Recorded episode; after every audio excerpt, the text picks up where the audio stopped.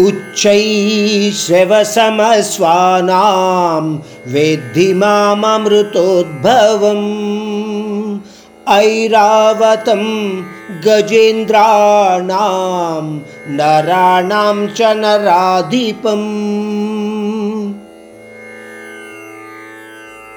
మరికొన్ని విభూతి తత్వాలను తెలియచేస్తూ పరమాత్ముడు ఈ శ్లోకంలో ఇరవై మూడవ విభూతి తత్వం గురించి ఇలా చెప్తున్నాడు.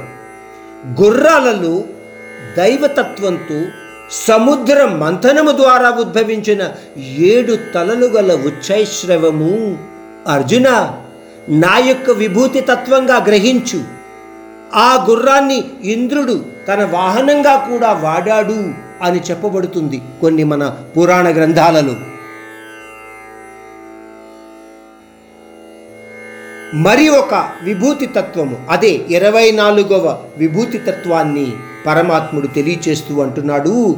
సముద్ర మంథనము నుంచి బయటపడ్డ ఐరావతము అనబడే ఏనుగు కూడా అర్జున నా యొక్క విభూతి తత్వమే.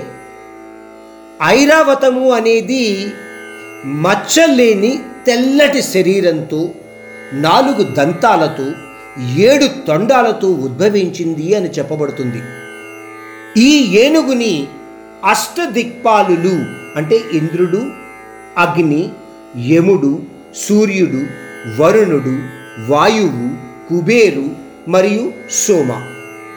వీళ్ళందరూ కూడా ఈ ఐరావతాన్ని వాహనంగా వాడారు అని చెప్పబడుతుంది.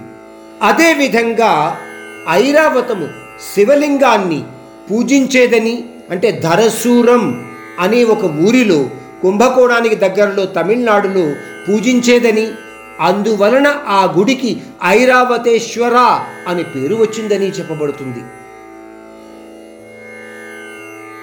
ఇంకొక విభూతి తత్వము పరమాత్ముడు. ఇరవై ఐదవ విభూతి తత్వంగా చెప్తున్నాడు. మొదటిసారిగా పరమాత్ముడు తన విభూతి తత్వాన్ని మానవ రూపంలో కూడా ఉంటుంది అని ఈ విషయం ద్వారా తెలియచేస్తున్నాడు. మానవులలో కనబడే నాయకతత్వాన్ని అర్జున అది నా యొక్క విభూతి తత్వంగా గుర్తించు. నాయకులు అంటే రాజకీయ నాయకులు అని మనం అర్థం చేసుకోవలసిన అవసరం లేదు.